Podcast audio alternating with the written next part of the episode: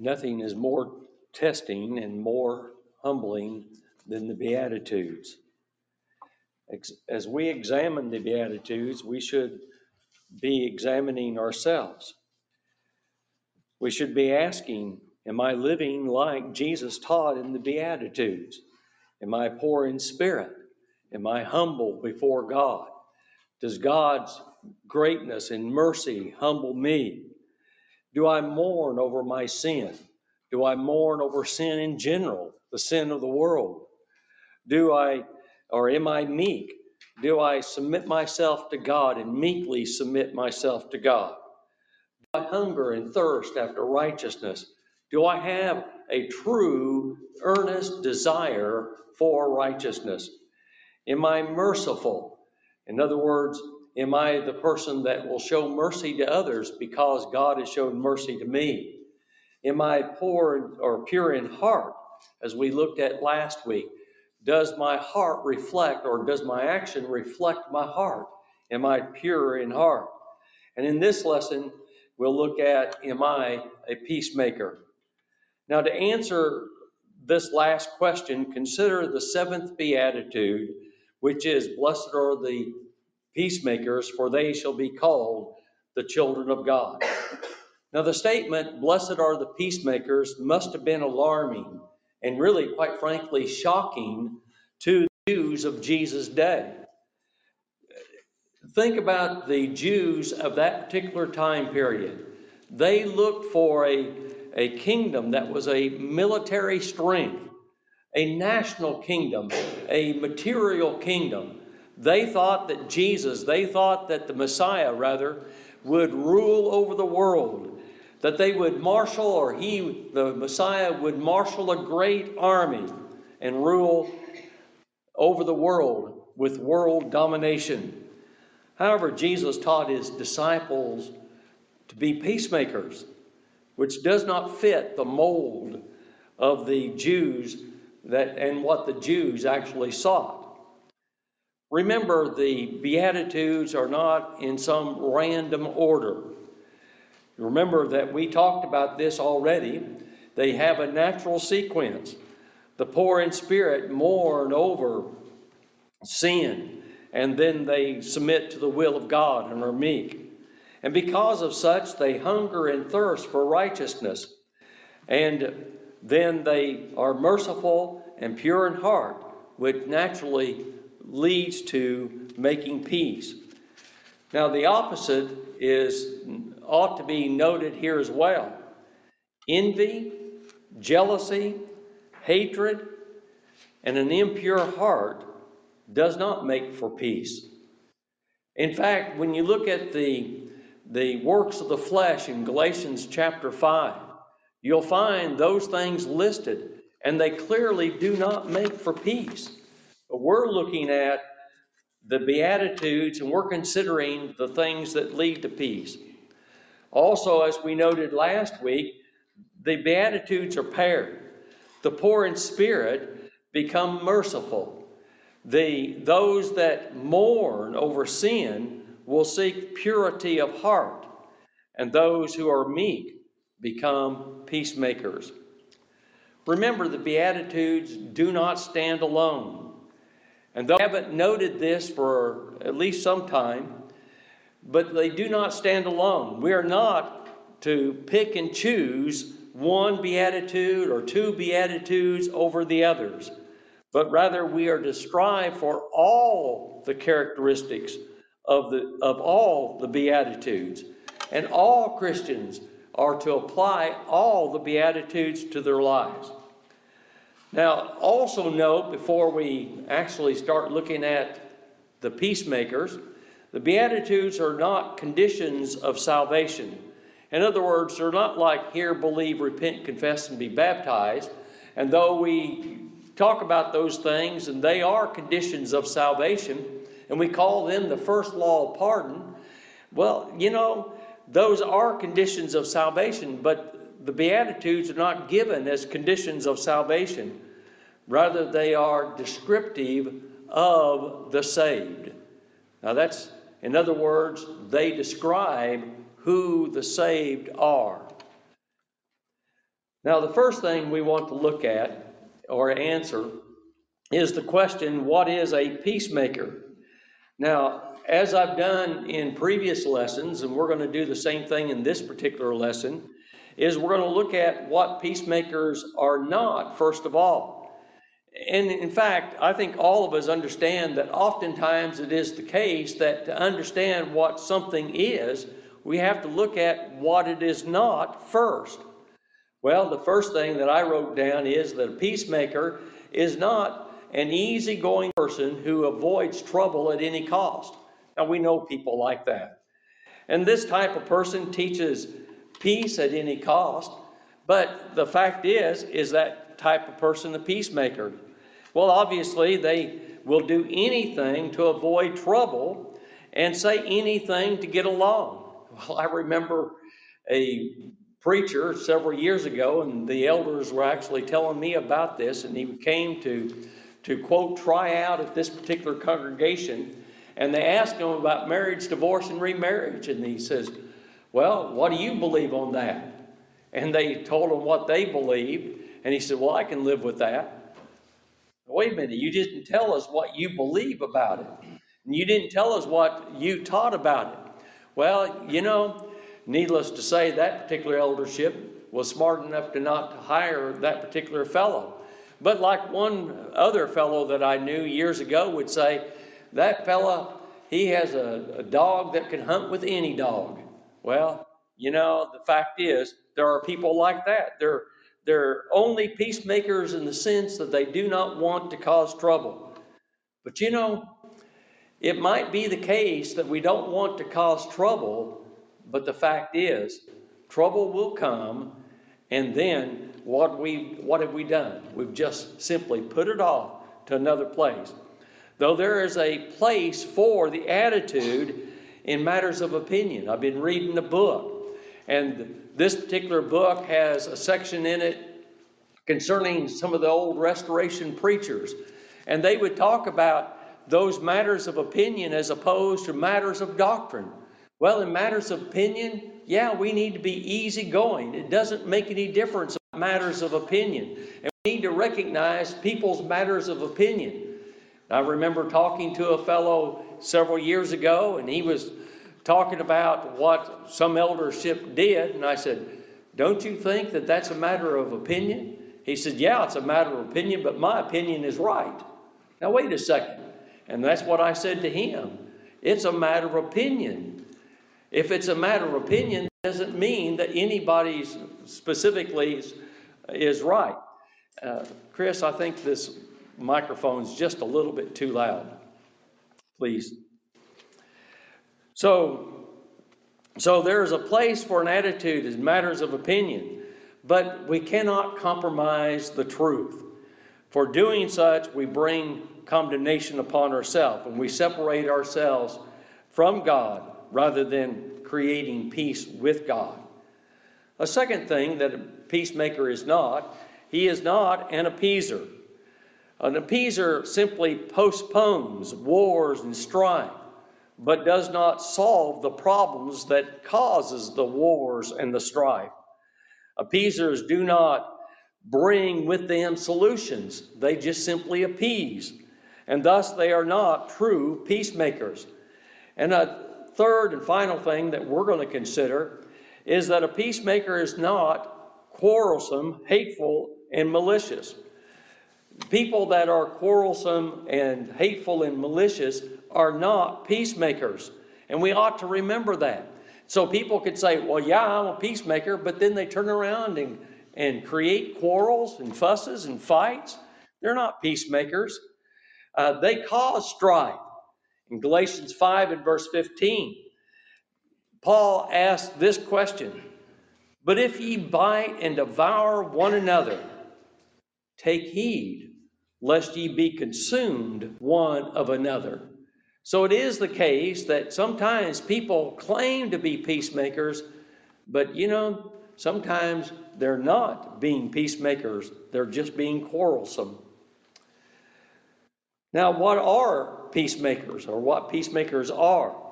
The first thing that I wrote down is peacemakers seek for peace between God and men.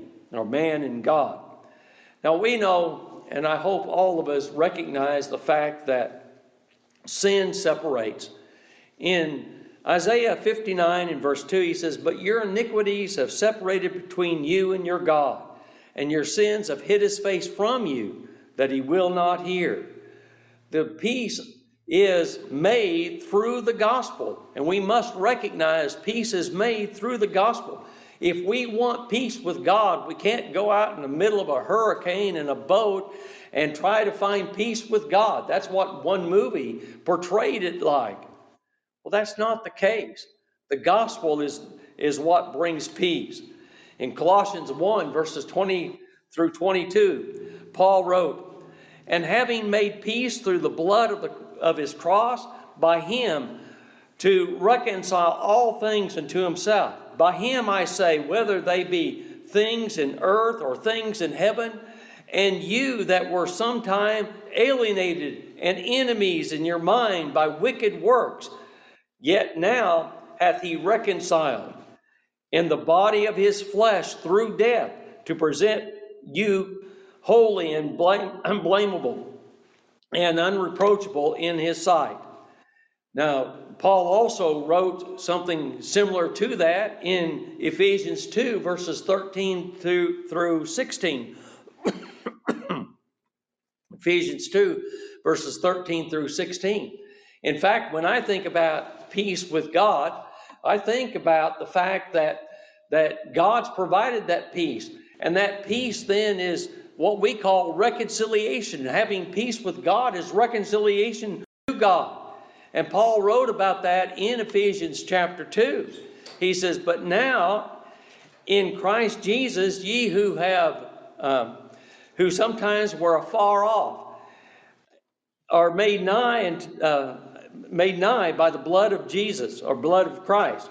For he is our peace, who hath both made, uh, who hath made one, I'm sorry, who hath made both one and have trodden down the middle wall of partition between us, having abolished in his flesh the enmity, even the law of commandments contained in ordinances, for to make in himself of twain one new man, so making peace and and that he might reconcile both unto God in one body by the cross, having the slain the enmity thereby. Excuse me.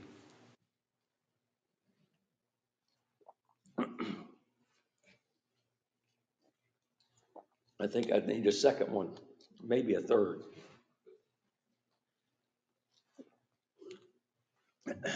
I'm sorry.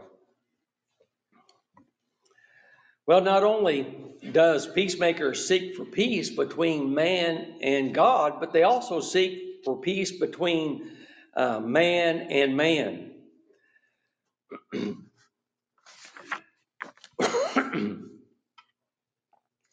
now, he does this by promoting unity and harmony in Romans chapter 12 and verse 18. If it be possible, as much as in you is, or lieth in you. Uh, live peaceably with all men. And so the peacemaker then strives to live peaceably with all men. They don't try to create trouble. They don't try and go out and seek trouble between uh, brethren or between men. They try to be peaceable. Well, he also promotes peace by correcting offenses. In Matthew 18, verses 15 to 17, a passage that many of us remember, moreover, if thy brother shall trespass against thee, go and tell him his faults between thee and him alone.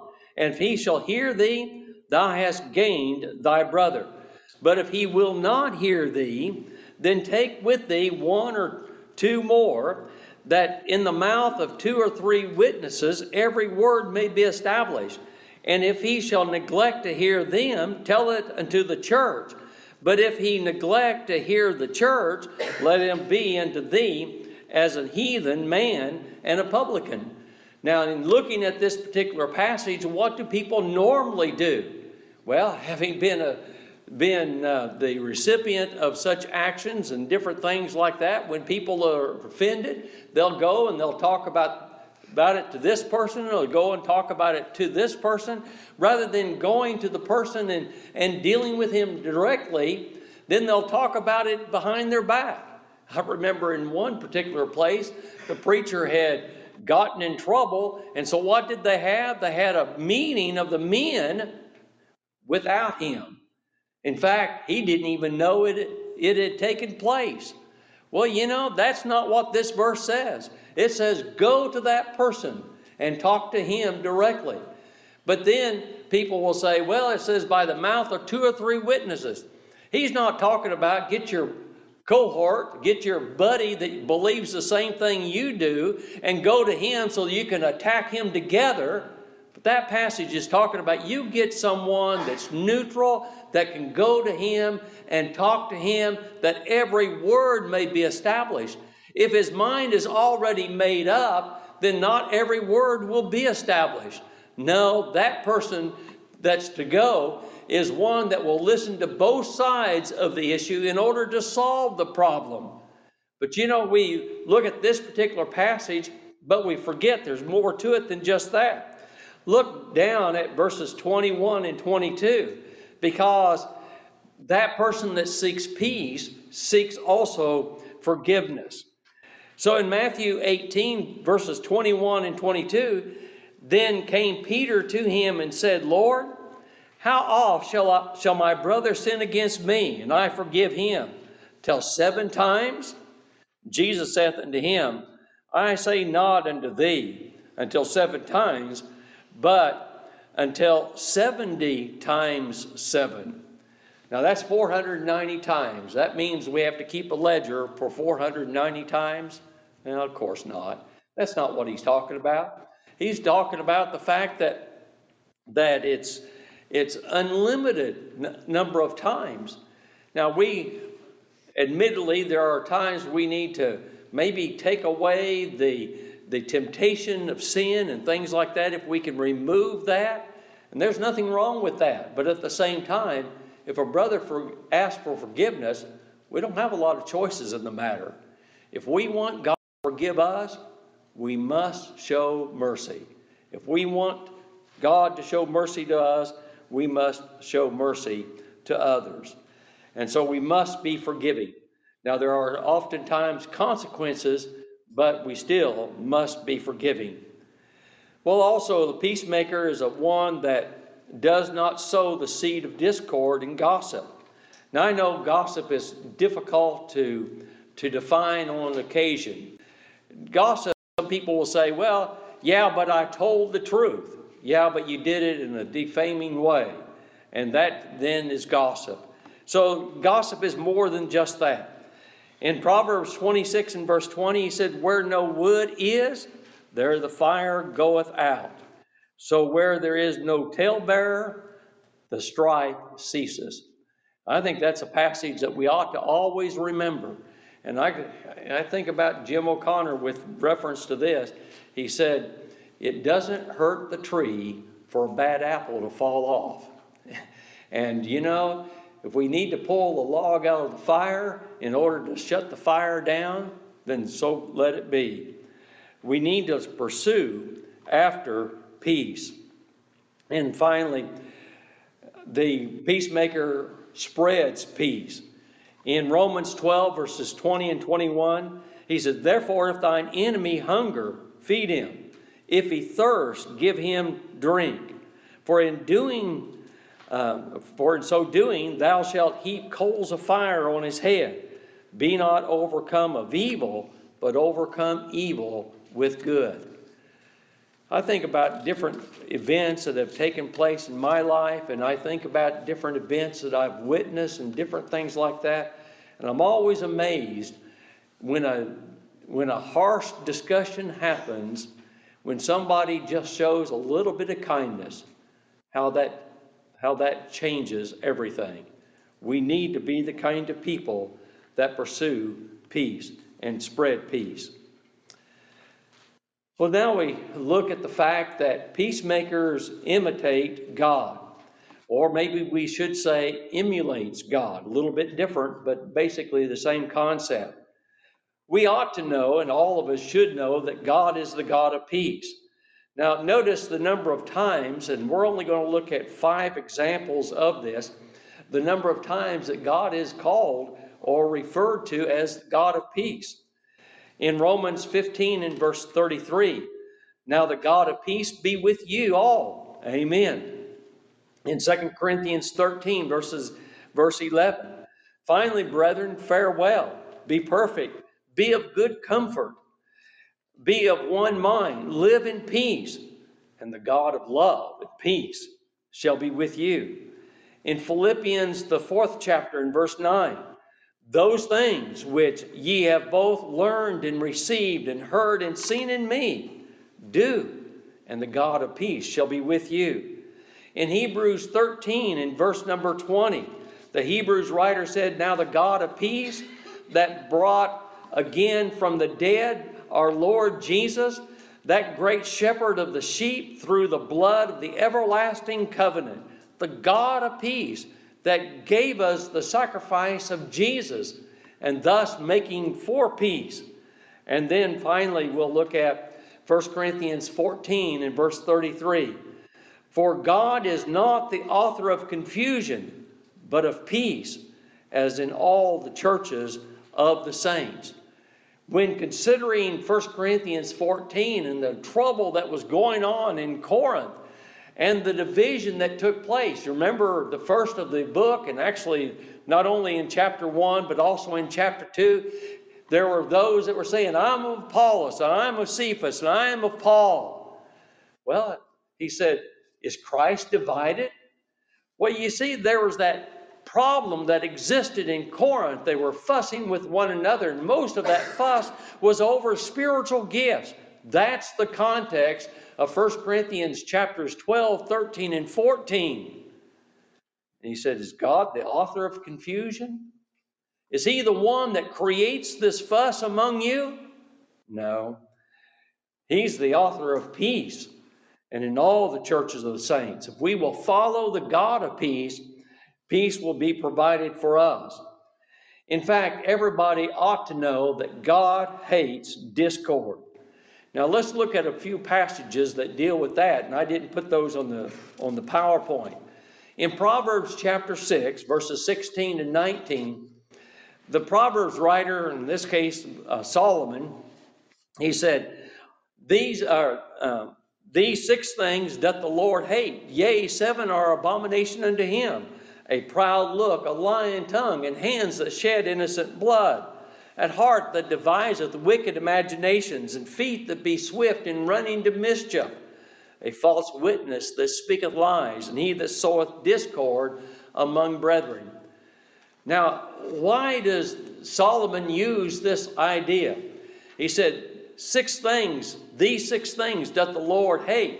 Yea, seven are abomination unto him. Why didn't he say, These seven things does the Lord hate? Because he's emphasizing that seventh one. But what is the seventh one?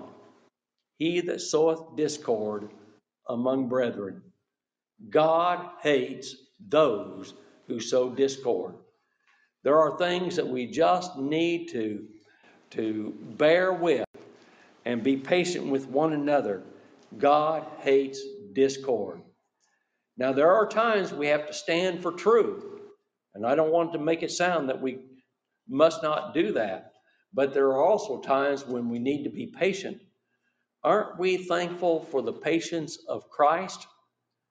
That he was not willing that any should perish, but that all should come to repentance? Aren't we thankful that he was patient with us until we obeyed the gospel? And even then, after we obeyed the gospel, aren't we thankful for his patience as we tried to and strove and, and strove to uh, mature? Well, discord, of course, as we mentioned already, is a part of the works of the flesh. In Galatians 5, verses 19 to 21, notice the number of different things that he mentioned there that really work toward discord. Now, the works of the flesh are manifest are these adultery, fornication, uncleanness, lasciviousness, idolatry, witchcraft.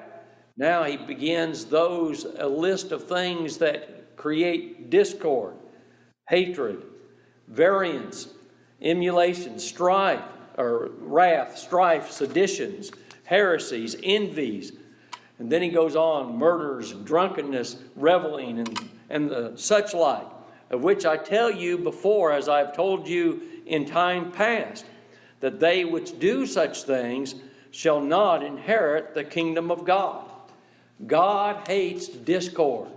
We must be a people that seek to be peacemakers. Well, not only is God the God of peace, but Jesus is also the Prince of Peace.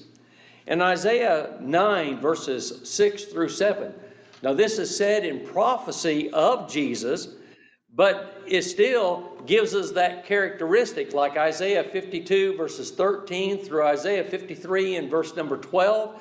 That gives us those characteristics of Jesus. We know they were true, even though they were spoken about 750 years previous. Well, the same thing could be said here. In Isaiah 9, verses 6 and 7, he says, Unto us, for unto us a child is born, unto us a son is given and the government shall be upon his shoulders, and his name shall be called Wonderful Counselor, the Mighty God, the Everlasting Father, the Prince of Peace. Of the increase of his government and peace there shall be no end upon the throne of David and upon his kingdom to order it and to establish it with judgment and with justice from henceforth, even forever. The zeal of the Lord of hosts will perform it. When you're dealing with political parties of the world, whether the United States or of political uh, parties of, uh, within the governments of the world, there are obviously differences. And they then fight and war against others uh, because of the differences there. But you know, brethren are to be at peace. And Jesus then provides peace. We're not fussing with the world when we're fussing with one another, we're fussing with God's people.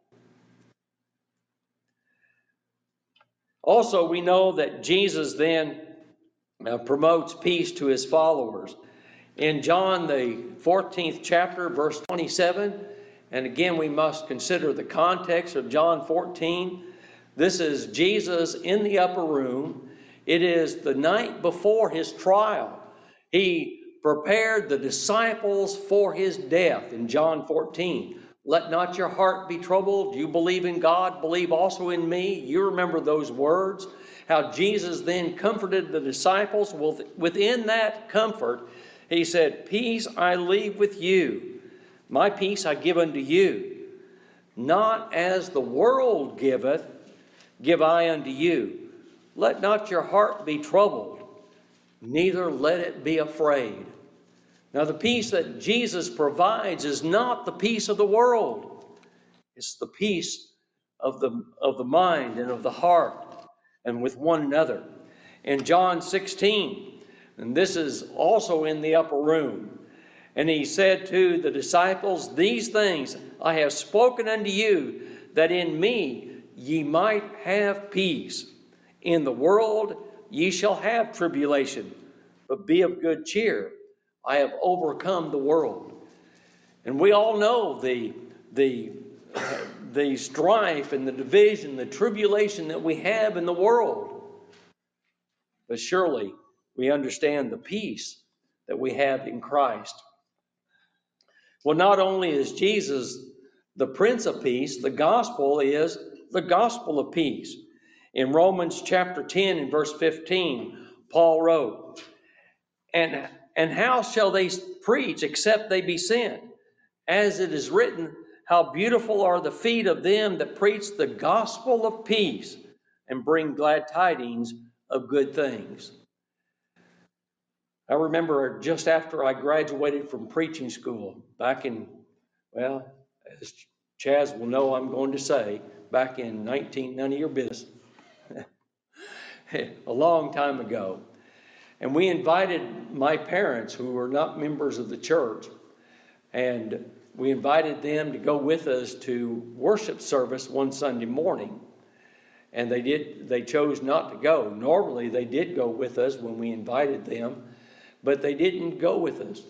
Well, then we went to services and we went to a small town and went to worship there with that congregation, and the preacher was so hateful, so rough and coarse. I was really quite honestly thankful that my parents did not go.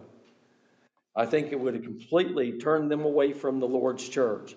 That's not the gospel of peace. Now, do we need to be direct at times? Yes. People miss the point. I've learned a long time ago if you're not direct, people will miss the point. But directness is not being divisive. Directness is really seeking for peace on occasion. In Ephesians chapter 6 and verse 15, the feet shod with the preparation of the gospel of peace.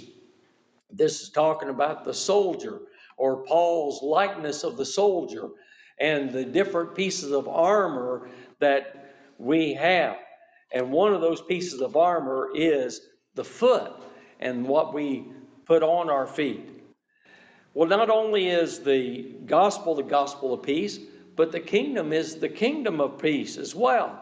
In Isaiah 9, in verse, verse number 7, he says, Of the increase of the government and peace, there shall be no end upon the throne of David and upon, excuse me, upon his kingdom to order it and to establish it with judgment and justice from henceforth, even forever. The zeal of the Lord of hosts will perform this.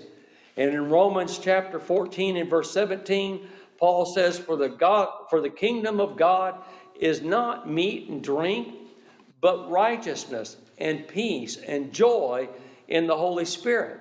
Now put that back in context in the context of Romans 14, he was talking about optional matters. And in optional matters, we need to be patient with one another. Now, there are matters that we must not flex on. We, that's what we've emphasized all the way through this lesson. But at the same time, there are matters that we can flex on. It just simply does not matter. And I think about, and I, I know I've used this illustration numerous times, but I know of congregations that literally split over the color of the carpet. I mean, they decided to, to change the carpet, and one person said this, and another person said that. And next thing you know, there's a fuss between them, and they literally split over the color of the carpet. Well, how foolish. Is it really that important? I, I don't think so. I mean, just get a neutral color and something that that nobody wants, and then, you know, forget it. so, you know, the fact is, we need to understand the gospel is the gospel of peace, and the kingdom is the kingdom of peace. Well, since it is the case that that the gospel is, or all these things are true, that God is the God of peace, that Christ is the Prince of peace, that the gospel is the gospel of peace, since the kingdom is the kingdom of peace. And since then these things are true, then it is natural for God's children to be peacemakers and to seek for peace. In fact, if we're not seeking for peace, we're not emulating Christ and our Father. So now the question becomes how then can we seek for peace? Well, no. First, God's children are peacemakers. In Ephesians 4, verse 3, endeavoring to keep the unity of the Spirit in the bond of peace. Now, in looking at this particular passage, and if you recognize the context of it, he then lists the seven ones in verses 4 through 6. But if you look at verses 1 and 2, he was really thinking about the terms of things that we need to be patient with one another. And the fact is that there are things that we have to be patient with. And so there's a balance between those, those two ideas. In Romans, the 12th chapter, verse 18, if it be possible, as much as lieth in you, live peaceably with all men. Do your best to be at peace with all men. I think that's a way we would say it today. Now, the question then becomes how can peacemakers seek for peace? Well, I think there are three basic keys, and they all deal with self. We need to do so by watching ourselves. In Romans 14, verse 19, let us therefore follow after these things which make for peace, and things wherewith one may edify another. In other words, how can we build one another up rather than tear one another down? Remember, the context of Romans 14 concerns optional matters. We cannot just simply say, I'm going to stand here and not budge on that. We've got to recognize what other people believe. And I remember reading a discussion between two preachers, and they were actually passing it back and forth on the internet. And I thought, wait a second here, is this the right way of doing this? Is that the right way of handling this matter so that the whole world will see our dirty underwear? Well, no, that's not the way to handle the matter. They needed to be at peace with one another, and they needed to handle it at peace. And one brother was using this passage to show that we need to be at peace with one another. But then he would say, turn around and would use the passage and say, My opinion is right, and therefore we must stand on this opinion. We cannot give up to it. And I was working with the preaching school at that particular time, and some of the students had been reading that, that information, that exchange between them. And I said, Is that really what this is about? Isn't it about looking at self and not making our opinion so strong that we're going to bind it upon others? We need to be looking for edification, building up, not tearing down. Then we need to watch our tongue. In 1 Peter chapter 3, verses 10 and 11, the, we know that, that we need to say those things that that make for peace, which ultimately means that sometimes we have to refrain from saying those things that are ill will or that show discord. Now, how do we say it today? We need to bite our tongue. That's how we would say it today, or at least that's how I would say it. There are things we just need to bite our tongue, forget it. In 1 Peter 3, verses 10 11, Peter wrote, for he that will love life and see good days, let him refrain his tongue from evil and his lips, that they speak no guile. And let him eschew evil and do good. Let him seek peace and ensue it. Not everything that can be said has to be said. And then by watching our own action. In 1 John chapter 3 and verse 16, John wrote, Hereby perceive we the love of God, because he laid down his life for us, and we ought to lay down our lives for the brethren. So if we're going to be peacemakers, let's look at self. Let's look at ourselves, let's watch our tongue, and let's watch our actions. The final thing we'll consider very quickly are the blessings of being a peacemaker. Now, going back to our text, he said, Blessed are the peacemakers, for they shall be called the children of God. The word that's translated called is kind of a unique word in a lot of ways, at least it is in, in English. And in fact, it actually in the Russian, it, it is a very similar word like that. If you if you ask somebody what is your name in Russian, Karpal uh, if you ask them, what you're really asking is, what are you called? You're not asking like we say, like a name, but what are you called? And that's the word that's used there. And it, it means to name because God will call them, He will recognize them, He will name them as His children. That's the meaning there. He will name them as His children. What are you called? What are you called? I hope we're called the children of God. Now, this indicates that they are the Father's seed because they resemble and they emulate the Father, they imitate the Father. I mean, what, what are we called? Well, we're called by our Father's name.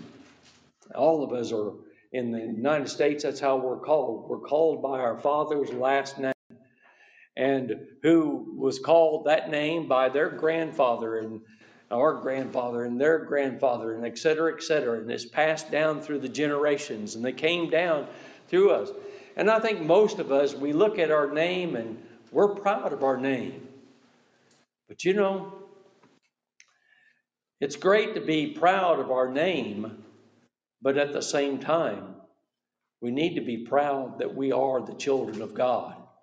And we need to be the kind of people that are peacemakers because we emulate our Father which is in heaven.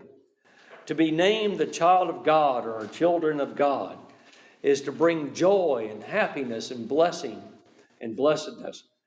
I think about the heritage of my own family and the different things that, that in genealogical research and different things like that discovered about my family.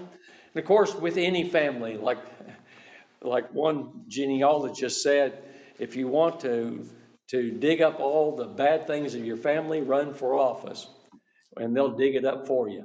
Well, there's some truth to that, and we all have, quote, skeletons in the closet. And what they mean by that is you dig deep enough, you're going to find things that you don't want to know about your, your history. But at the same time, we also have those within our family that we're proud of and we're glad that we were related to them and that, that their actions then said and told us what kind of people they were. We're proud of that heritage.